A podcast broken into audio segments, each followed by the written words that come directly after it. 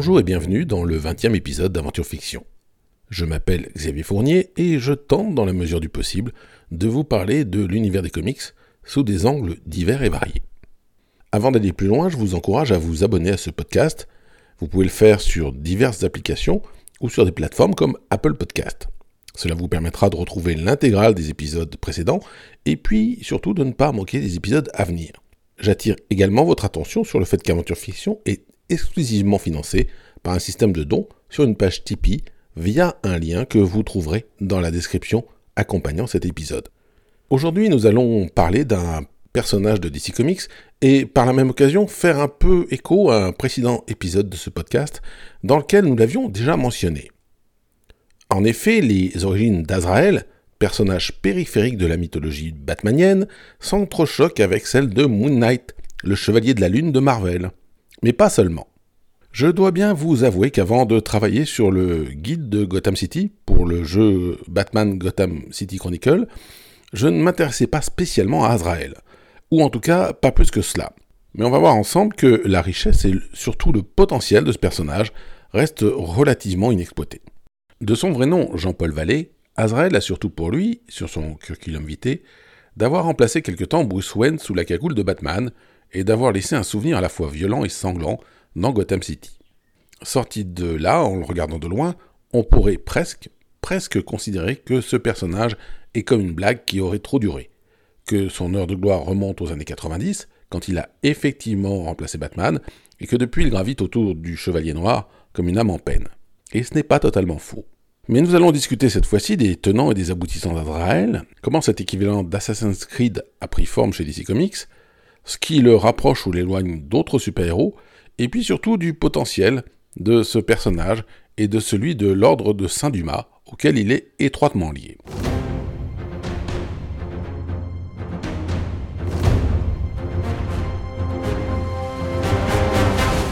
Au début des années 90, l'industrie des comics connaît plusieurs tendances fortes, avec une recrudescence de la violence et des armes à feu, tendance découlant du succès de personnages comme le Punisher, Wolverine ou Cable chez Marvel, pour n'en citer que quelques-uns.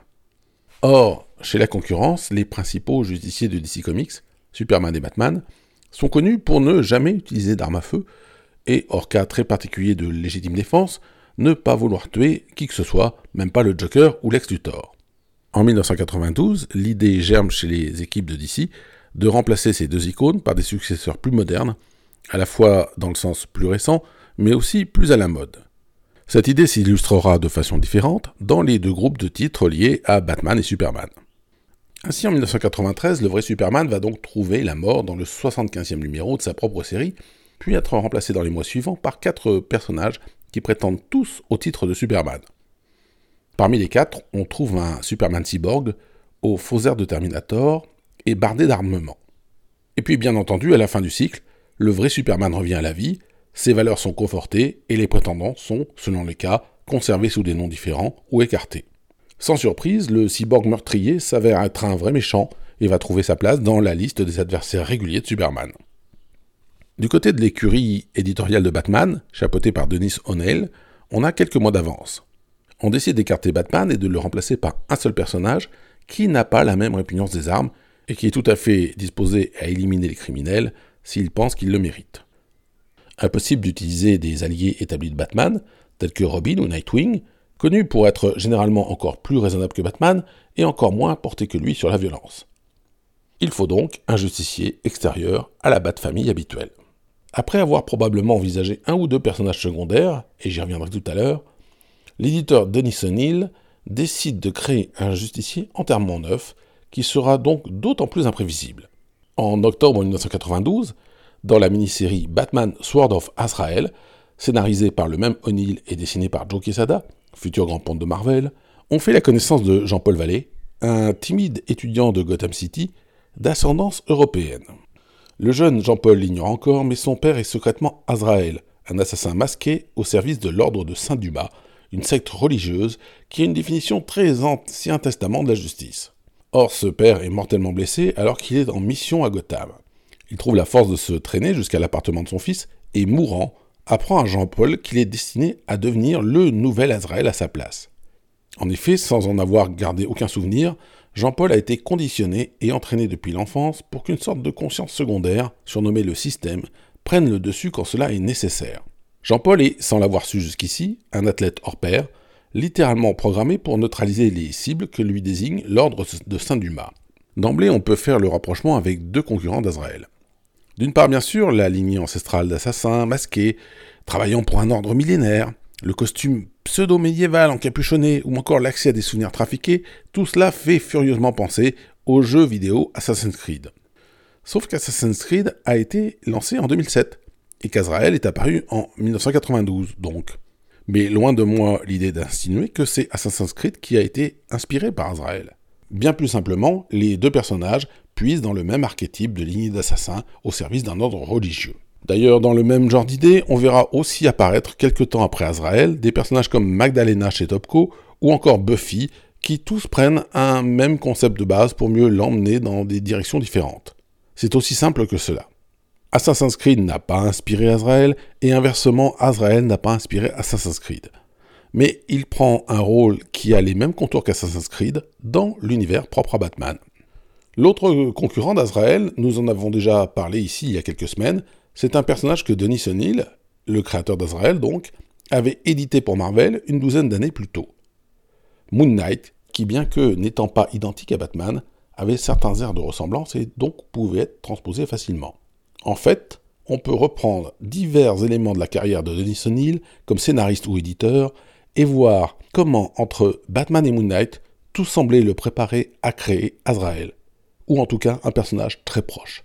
Par exemple, au début des années 70, O'Neill avait été l'un des scénaristes en charge des aventures de Batman. Il en avait profité pour créer un adversaire mémorable, Razal Ghul, puis quelques épisodes plus tard avait expliqué que Razal Ghul pouvait être ressuscité à volonté en plongeant son cadavre dans un puits de Lazare aux propriétés miraculeuses.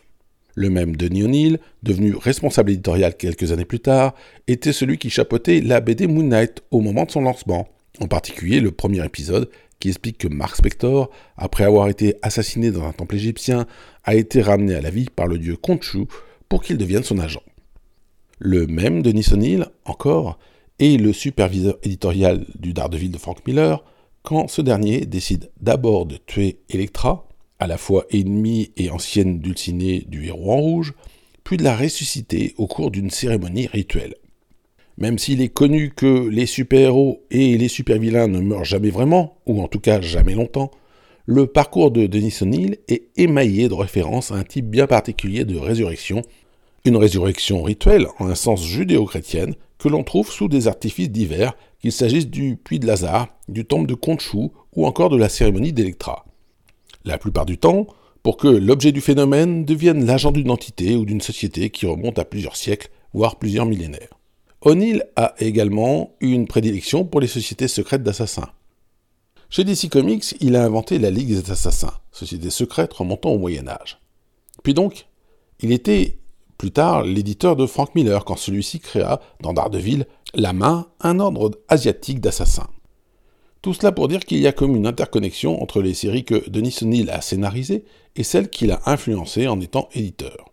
Que Razagul pourrait presque croiser Khonshu et qu'Azrael fonctionnerait bien avec ou contre Moon Knight ou encore Electra s'il venait à les rencontrer. Insistons encore une fois, les ordres secrets séculaires, les histoires d'assassins programmés ou les récits de résurrection sont légion dans les comics, ou ailleurs. Mais ceux scénarisés ou édités par O'Neill fonctionnent selon une seule et même logique et sont étonnamment compatibles, quand bien même on saute d'une série à l'autre ou d'un univers à l'autre. Et puis d'ailleurs, il convient d'élargir un peu le cercle.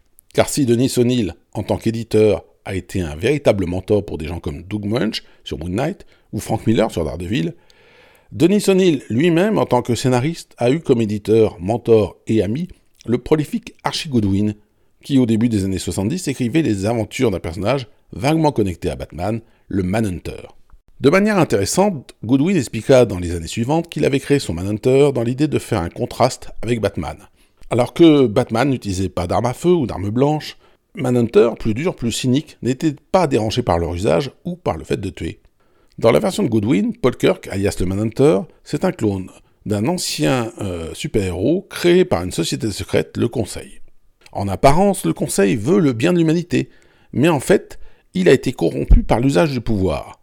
Et donc le conseil a ainsi généré Manhunter pour en faire un assassin parfait et éliminer qui le dérange. L'idée du conseil est par la suite de créer toute une armée de clones similaires.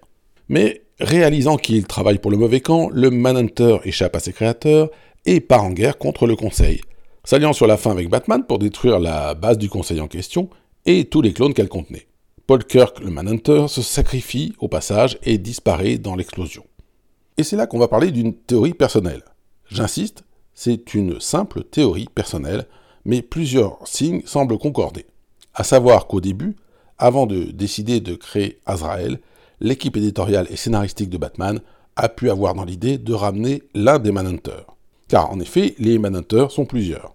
Quelques mois après le Manhunter d'Archie Goodwin, Jack Kirby avait introduit Mark Shaw, un autre justicier portant lui aussi le nom de code Manhunter, sans que Kirby explique réellement en quoi il était lié à Paul Kirk. Mark Shaw était supposé être l'agent d'une secte séculaire qui sélectionnait un Manhunter par génération. Après bien des révélations dans les années suivantes, les Manhunters de Mark Shaw avaient été démasqués comme des robots extraterrestres ennemis des Green Lantern. Donc on était parti très loin dans le cosmique. Mais euh, DC Comics avait finalement trouvé prétexte à lancer en 1988 une série mensuelle Manhunter dans laquelle Mark Shaw, ayant retrouvé sa liberté d'agir, réinventait le costume et les méthodes de Manhunter. Coécrite par le couple John Ostrander et Kim Yell, la série Manhunter de Mark Shaw laissait la part belle à l'un de ses adversaires, un assassin masqué surnommé Dumas. En réunissant tous ces éléments, il apparaît que Denis O'Neill et Archie Goodwin avaient envisagé un instant de ramener l'un des Manhunters précédents, que ce soit Paul Kirk ou Mark Shaw. Ce Manhunter, créé par une secte séculaire, utilisant des armes et associé d'une autre manière au nom de Dumas, aurait été celui à qui Batman laissait la garde de Gotham City en toute confiance. Mais il semble aussi que finalement O'Neill et Godwin aient préféré ne pas ramener Manhunter et plutôt créer au pied levé un personnage capable de le remplacer pratiquement en tout point, en rajoutant un parfum médiéval pour le caractériser. Je n'ai pour ma part rien trouvé qui l'établisse formellement, et c'est donc pour cela que, faute de mieux, je classe cela dans le tiroir théorie personnelle, mais quand on additionne la secte séculaire de Kirby ou le conseil de Goodwin, l'idée de générer un assassin parfait par génération, la volonté de créer un reflet de Batman qui utiliserait des armes, et même le nom de Dumas qui traîne par là, on tombe sur quelque chose qui se rapproche de très très près d'Azrael. Pourtant, encore une fois, la prudence est de mise, puisque je le rappelle, on parle d'archétype d'assassin, et qu'il n'est pas non plus étonnant qu'à partir de là, certaines idées soient redondantes. Comme s'il fallait le démontrer, quand Denis O'Neill lance chez DC son personnage dans Batman Sword of Azrael, le même mois dans Moon Knight, la BD Marvel qu'il éditait quelques années plus tôt, on apprend que Jean-Paul Duchamp, alias Frenchy, un allié de Moon Knight, est le résultat d'une sorte de programmation ancestrale qui fait de lui Bloodline, l'assassin parfait d'un ordre appelé les Knight Templars, traduisez tout simplement les chevaliers templiers. Et quand ce Jean-Paul alias Bloodline est activé, il a accès à toutes les compétences de combat de ses ancêtres. Donc, pratiquement en même temps, DC et Marvel ont lancé un personnage prénommé Jean-Paul, qui était l'héritier d'une tradition séculaire et manipulé par un ordre de pseudo-templiers, devançant tous les deux, bien sûr, Assassin's Creed d'une quinzaine d'années, comme s'il fallait encore rapprocher les ressemblances entre les séries Moon Knight et Azrael. Est-ce que Denis O'Neill avait eu l'idée de Bloodline ou d'Azrael avant de quitter Marvel? Ou bien est-ce au contraire son ancien employeur qui a voulu lui jouer un tour? S'agit-il seulement d'une affaire d'archétype qui fait qu'il arrive aux deux Jean-Paul quelque chose d'énormément similaire à quelques semaines d'écart? Allez savoir. Mais en un sens qu'importe. Jean-Paul Duchamp était un personnage secondaire de Moon Knight, et l'idée qu'il concerne était appliquée sans véritable charisme. Bloodline est oublié en l'espace de quelques mois, tandis qu'un tout autre destin attend encore Azrael.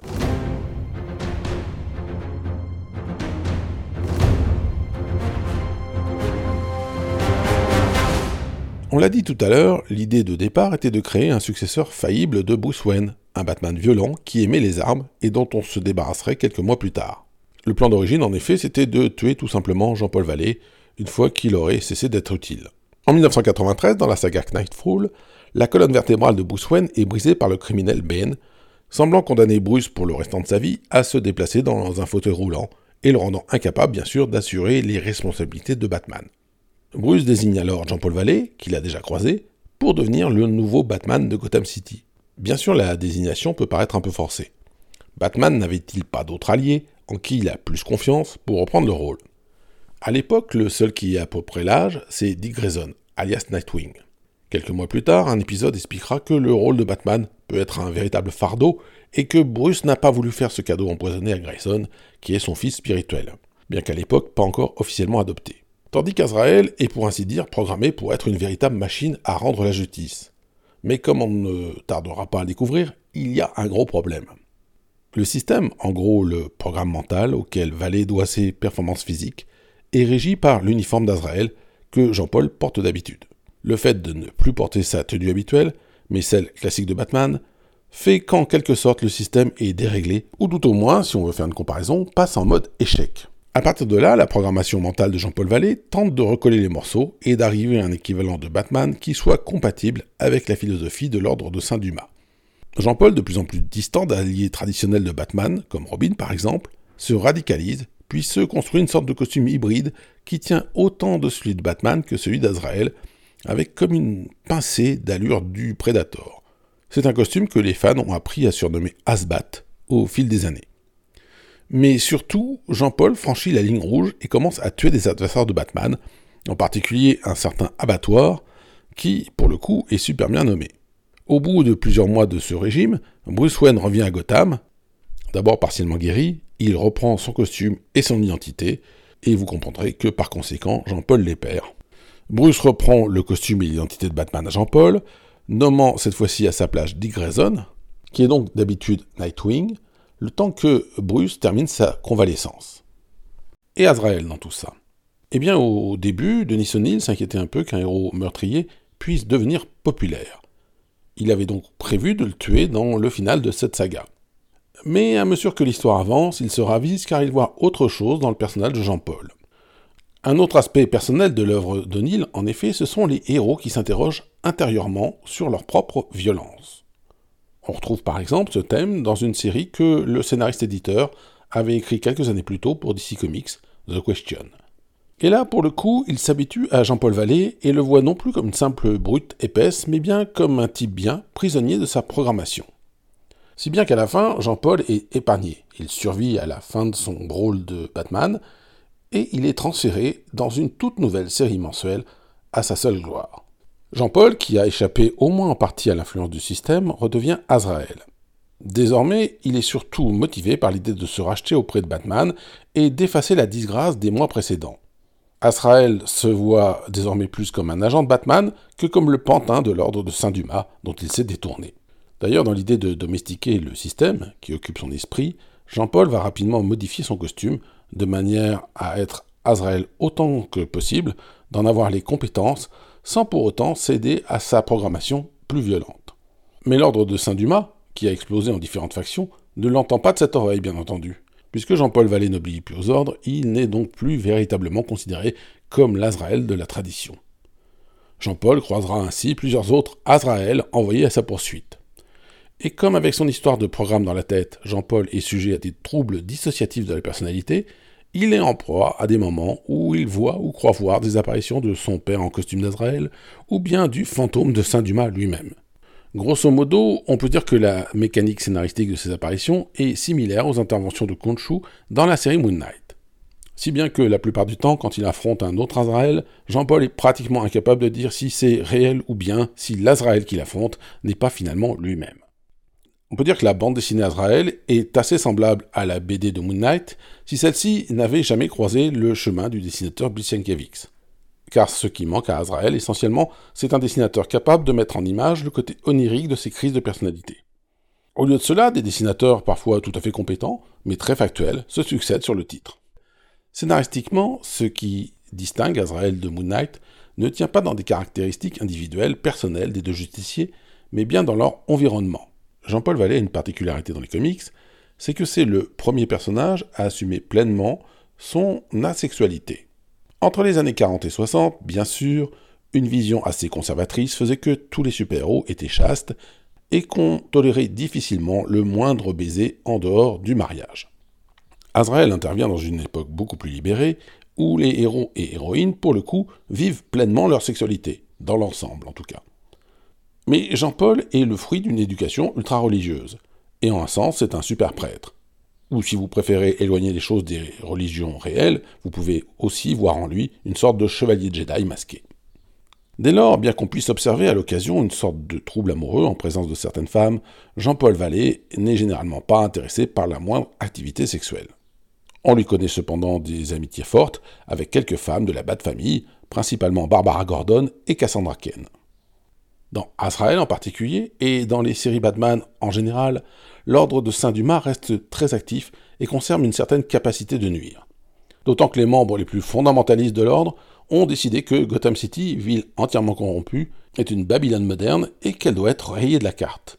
L'ordre de Saint-Dumas est à la base du crossover Contagion, une saga qui balaye tous les titres liés à Batman et ses alliés, saga dans laquelle l'ordre déclenche une épidémie mortelle à l'intérieur de la ville. Pendant ce temps, comme on l'a dit, Jean-Paul Vallée en vient se voir non plus comme l'agent de l'ordre de Saint-Dumas, mais bien comme un agent of the Bat, comprenez un agent de Batman, qui devient pour lui une véritable figure paternelle. Mais cela n'empêche pas les rechutes. Et il y aura ainsi plusieurs épisodes où Azrael repasse en mode machine à tuer. Bruce Wayne, tour à tour, semble vouloir lui donner une seconde chance, se sentant coupable de lui avoir mis la pression quand il lui a cédé le rôle de Batman. Et puis, il y a des moments où Batman semble trouver que tout cela va quand même un peu trop loin et punit de différentes façons cet allié instable. Et on peut se demander d'ailleurs si certaines de ces missions ne sont pas une manière de le mettre à l'écart, de le tenir un petit peu loin de Gotham. En 2001, dans Azrael 76, Batman installe Jean-Paul Vallée dans Ossaville, un tout petit village, moins d'une trentaine d'habitants, situé à une centaine de miles de Gotham. Petit village, oui, mais qui a la particularité d'être installé au pied d'une montagne, en haut de laquelle on trouve un ancien monastère abandonné de l'ordre de Saint-Dumas. Et c'est à la fois une manière de rapprocher Azrael du fonctionnement d'un Batman, puisque le monastère est essentiellement une Batcave située en hauteur, mais aussi une façon de l'éloigner de Gotham City et de le placer dans un contexte presque rural. D'ailleurs, les gens de sa ville comprennent bien vite qu'ils ont un nouveau défenseur masqué. Et comme Jean-Paul Vallée est le seul nouvel arrivant, il ne tarde pas à comprendre sa double identité, d'ailleurs sans s'en offusquer. Alors déjà, rien que l'existence de cet ancien monastère de Saint-Dumas au milieu de nulle part est une énigme jamais réellement expliquée. Et puis en plus, l'architecture semble vraiment datée et pose question sur la date où l'ordre est réellement arrivé dans la région. Précédemment, on avait l'impression que le père de Jean-Paul Vallée avait été le premier Azrael actif dans le secteur de Gotham et que l'intérêt de Saint-Dumas pour l'agglomération était relativement récent. Le fait qu'il y ait un grand monastère dans le secteur tend à prouver que l'influence de l'ordre est bien plus ancienne sur la région, même si cet angle ne sera jamais réellement exploré sur le plan scénaristique. Et puis, comme bien évidemment une commune d'une trentaine d'habitants ce serait un peu mince pour alimenter des épisodes mensuels, Azrael ne va pas tarder de protéger des communes environnantes. C'est une phase plutôt tardive de la série, puisqu'elle intervient une fois qu'on a déjà passé le 75e épisode, et beaucoup de choses sont esquissées par O'Neill sans qu'il les détaille totalement. Mais paradoxalement, il y a une certaine richesse scénaristique. Je viens de vous parler du monastère, jamais totalement expliqué, mais on trouve aussi quelques adversaires sortant de l'ordinaire.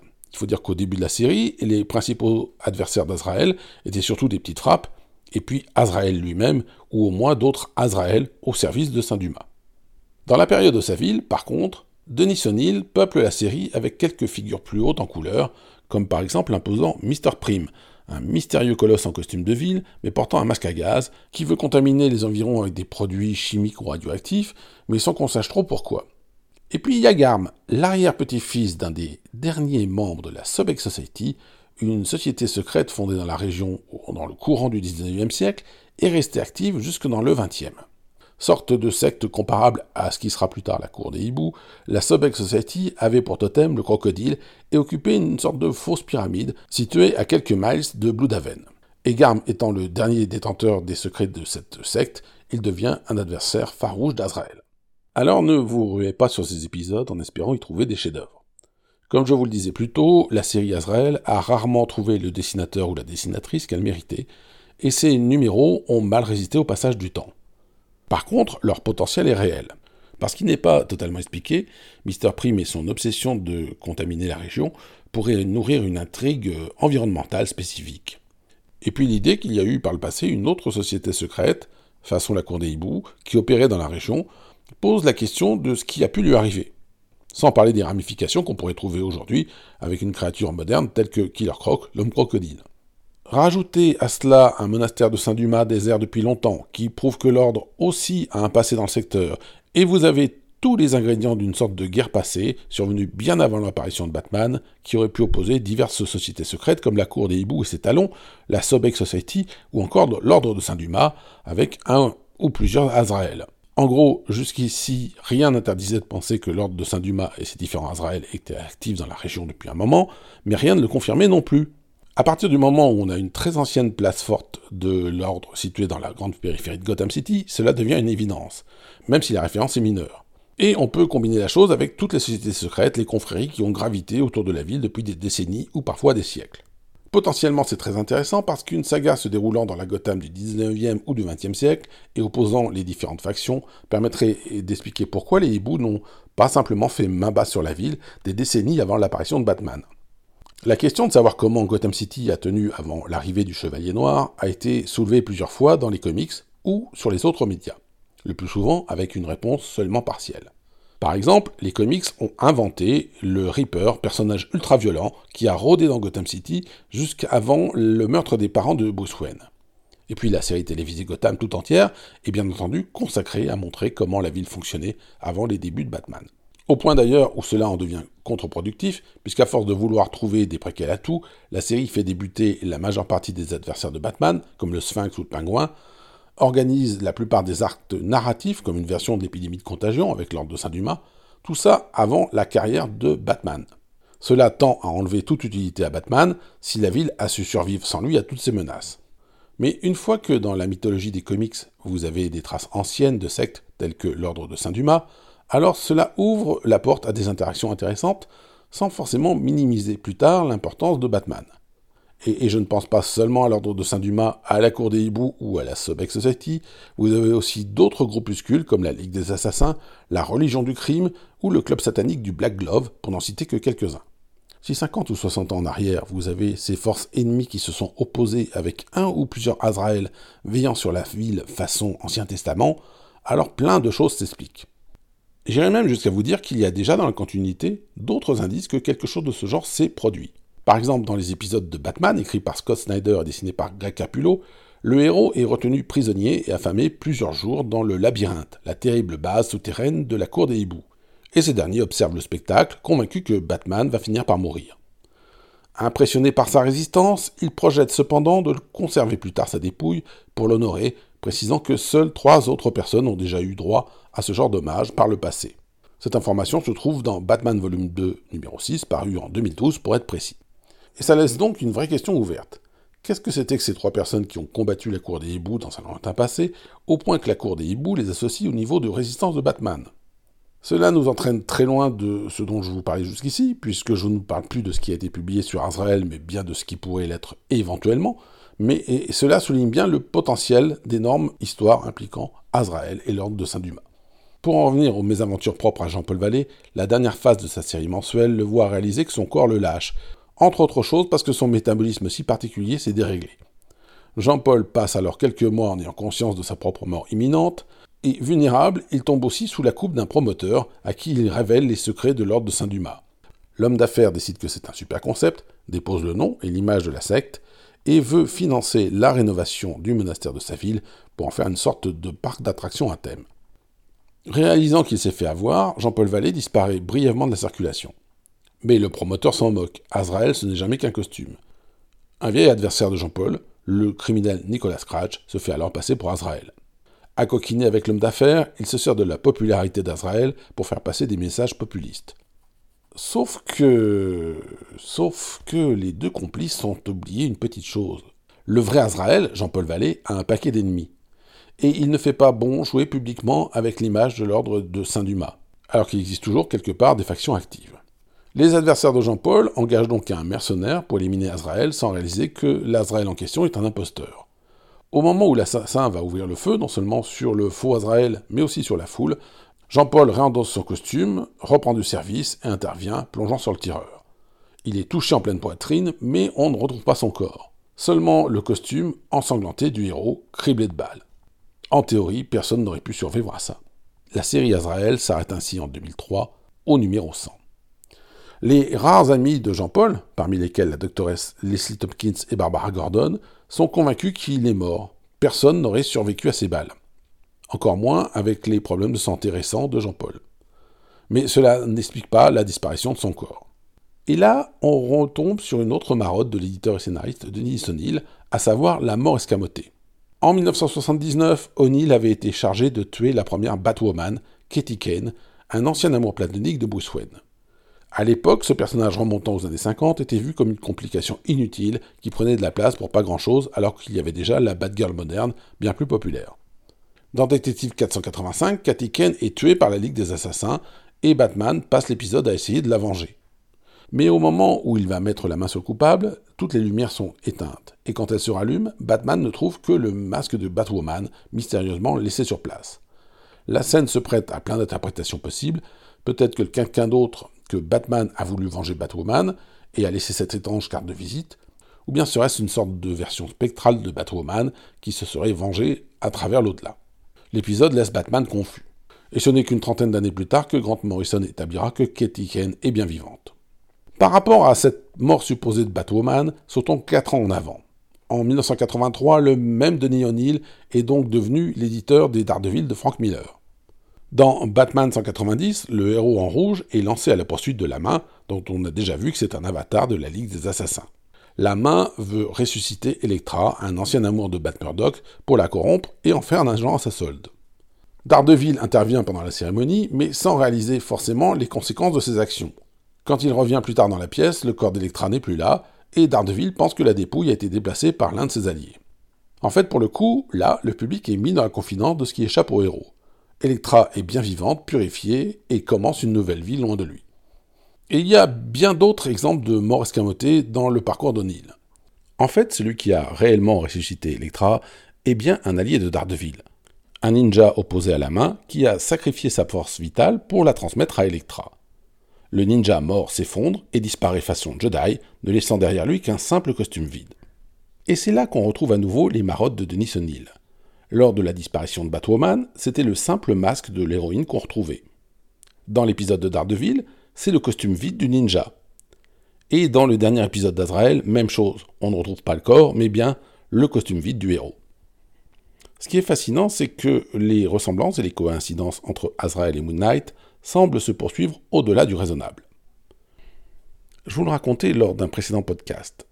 La série mensuelle Moon Knight des années 90 s'achevait après que Moon Knight ait livré bataille aux ordres secrets des Knights of Khonshu, puis aux Knights Templars.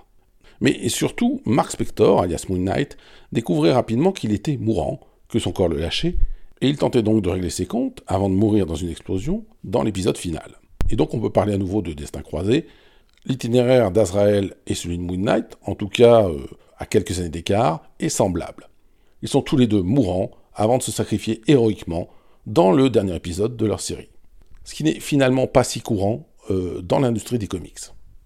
Avec la mort officielle d'Azrael, mais en même temps une absence de corps qui montre bien que tout est possible, Denis O'Neill est tout simplement dans un exercice qui lui est familier. Il tue Jean-Paul Vallée, faute de vente, mais se garde une porte ouverte pour éventuellement le ramener un jour. Et en 2003, dans les bureaux de DC Comics, l'arrangement est tacite. Jean-Paul Vallée, c'est le bébé de Denis O'Neill, et personne en dehors de lui n'aura le droit de le ramener, en tout cas à l'époque.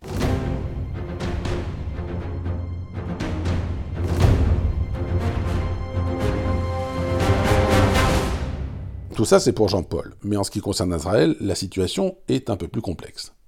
Puisqu'après tout, qu'est-ce qui empêche l'ordre de Saint-Dumas, ou une autre organisation similaire, de recruter quelqu'un d'autre pour être le nouvel Azrael L'idée se met en place à partir de 2008 dans Detective Comics 838, écrit par Paul Dini, quand on apprend qu'il existe une autre tenue médiévale similaire à celle de l'Azrael classique, une ancienne cotte de maille surnommée la Suite of Sorrows, traduisait le costume des regrets. Batman, qui a besoin d'être plus fort et plus rapide le temps d'affronter la Ligue des Assassins, porte temporairement cette armure. Et elle a les mêmes défauts que le costume initial d'Azrael. Elle peut reprogrammer l'esprit de celui qui la porte et le pousse vers la folie. Une fois sa mission terminée, Batman range la tenue dans un coin de sa Batcave, où elle finira par être mystérieusement volée.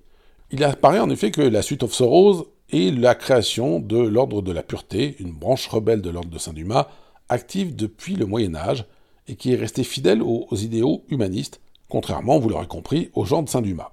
L'ordre de la pureté a donc recours à son propre Azraël, qui est supposé porter la suite of Sorrows dans ses missions. Là où la tenue d'Azraël de Saint-Dumas était rouge, noir et jaune, celle de l'ordre de la pureté est plutôt blanche et couleur acier, avec une grande croix rouge, évoquant plus directement les Templiers. Et là, pour le coup, Assassin's Creed ayant débuté en 2007, un an avant l'apparition de la suite of Sorrows, on peut se demander si DC Comics n'a pas tout simplement noté les ressemblances entre son Azrael et les protagonistes d'Assassin's Creed, lançant un nouvel Azrael pour en quelque sorte bloquer la route.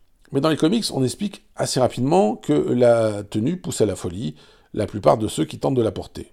L'ordre de la pureté, lui aussi implanté à Gotham City depuis un certain temps, retrouve alors la trace de Michael Lane, un adversaire repenti de Batman. Michael Lane, si vous avez lu les épisodes de Batman par Grant Morrison, c'était le faux Batman pyromane qui travaillait pour le culte satanique Black Glove. Libéré de l'influence du Black Glove, Lane veut se racheter de cette période où il n'a été qu'un meurtrier sanguinaire. Et la logique veut qu'il soit l'homme parfait pour porter la suite of Sorrows, puisqu'on ne peut guère rendre fou un homme qui l'est déjà. Michael Lane devient donc le nouvel Azrael de l'Ordre de la Pureté, et allié occasionnel de Batman, mais aussi le héros d'une nouvelle série mensuelle publié entre 2009 et 2011. La série s'achève au numéro 18 avec un Michael Lane qui vire de façon radicale et décide de purger Gotham City du mal qui s'y propage. Le tout fera l'objet d'un crossover dans les séries liées à Batman à la même époque. Mais essentiellement, la version Michael Lane d'Azrael disparaît des tablettes vers 2011. Quelques semaines plus tard, en effet, DC Comics reboot tout son univers pour la version euh, connue ensuite sous le nom des New 52. Les carrières de personnages tels que Batman ou Superman sont revues et corrigées, et de nombreux personnages secondaires tels qu'Azrael sont purement et simplement laissés de côté, au moins pour quelques années. Il semble qu'après le reboot de 2011 et le début d'une nouvelle continuité, le management moderne de DC Comics se soit dit qu'après tout, ramener la version Jean-Paul Vallée d'Azrael n'était pas contredire la promesse faite à Denis O'Neill en 2003. Dans la série Batman and Robin Eternal en 2015, l'Azrael classique fait donc son retour. Au début, on présente un peu la chose comme un reboot du personnage, ses origines étant vaguement différentes. Tacitement, le Jean-Paul Vallée des New 52 n'a pas connu les mêmes aventures que le Jean-Paul Vallée classique. Mais les différences vont très vite s'atténuer à mesure que DC entre dans une autre phase, la phase Rebirth, c'est-à-dire une fusion hybride de ces deux précédentes continuités, la continuité d'avant 2011 et la continuité depuis 2011, pour tenter de contenter des franges différentes de son public.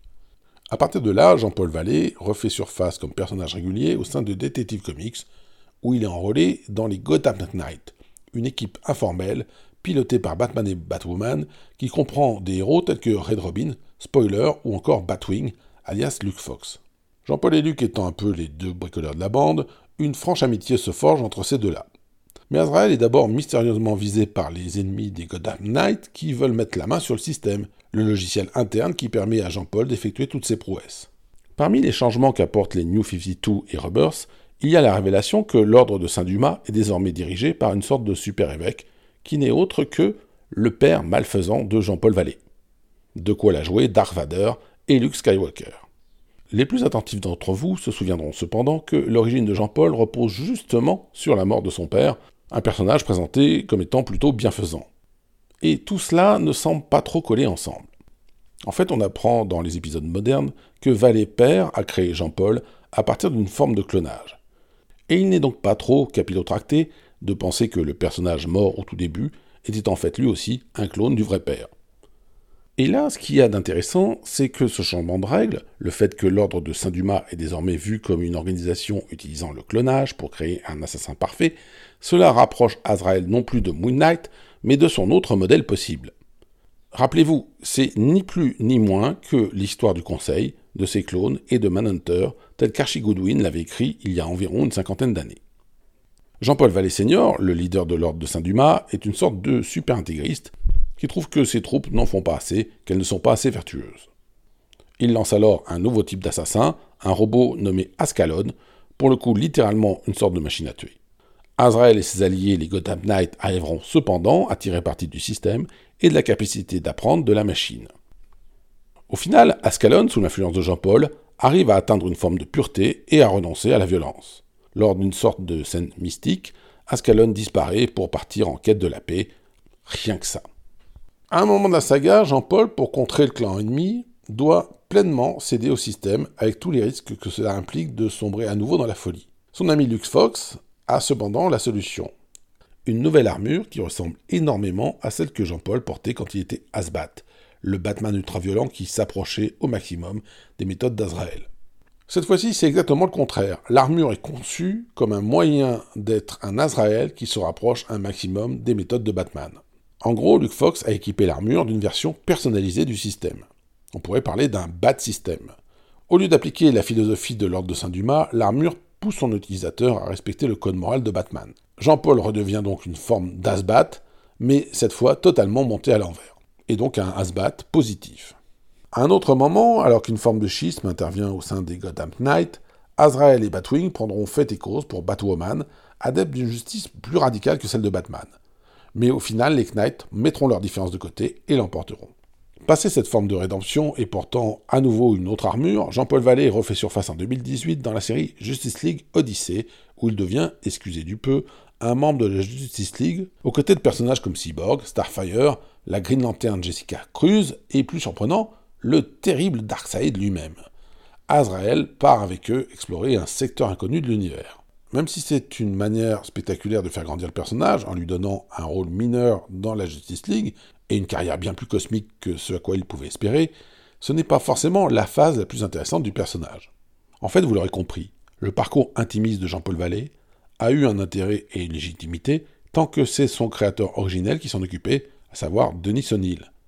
Non seulement l'auteur, dans une forme de semi-retraite, ne s'est pas occupé du retour de Jean-Paul, à partir de 2015, mais en plus O'Neill est décédé en 2020 et ne peut donc rendre à Vallée ce caractère si introspectif qui lui convenait. Dès lors qu'il n'y a plus la dualité entre un Jean-Paul presque timide, innocent, et la violence programmée de son alter ego Azrael, la spécificité du personnage s'estompe. Cependant, la potentialité de la mythologie liée à Azrael, à l'ordre de Saint-Dumas, ou à l'ordre de la pureté, reste énorme dans le contexte de Gotham City. C'est une énorme source d'idées, de scénarios pour les comics comme pour les produits dérivés. On peut imaginer de nouveaux Azrael ou de nouveaux membres de Saint-Dumas, des suites directes ou indirectes. Cette dernière année, aux USA par exemple, Catwoman affrontait un tueur mystérieux nommé Father Valley, une sorte de fils adoptif du père de Jean-Paul, et donc un peu une sorte de frère de lait d'Azrael. Et puis si on se tourne vers les jeux vidéo, le personnage d'Arkham Knight a quand même un gros air de famille avec l'armure d'Asbat. En clair, on n'a pas fini d'explorer les ramifications d'Azrael et de ses personnages secondaires.